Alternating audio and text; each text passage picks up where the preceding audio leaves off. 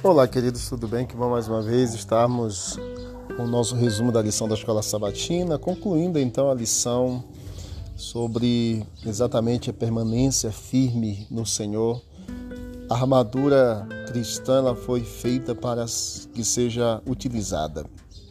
E não é possível deixar a armadura até que nós tenhamos terminado a nossa guerra e finalizado a nossa carreira resistindo ao inimigo, suportando as perseguições, enfrentando as tentações.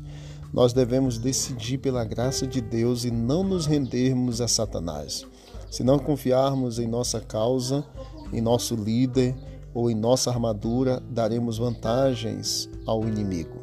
Então confiemos em uma causa perfeita, que é a causa de Cristo. Confiemos plenamente no nosso líder, na armadura disponibilizada para cada um de nós também. Que todos nós, pelo poder de Deus, em nome de Jesus, possamos permanecer firmes a cada dia e que este final de semana, em especial este sábado que está chegando, seja de muitas bênçãos para todos nós, no qual a gente possa aprender mais dele, buscar mais conhecimento na Sua palavra e compartilhar aquilo que nós sabemos também. Todos nós possamos utilizar o que Deus deixou para nós, que são as suas são os meios possíveis para a vitória e nós alcançamos essa vitória porque é certa que Jesus nos deu a vitória porque ele venceu por nós.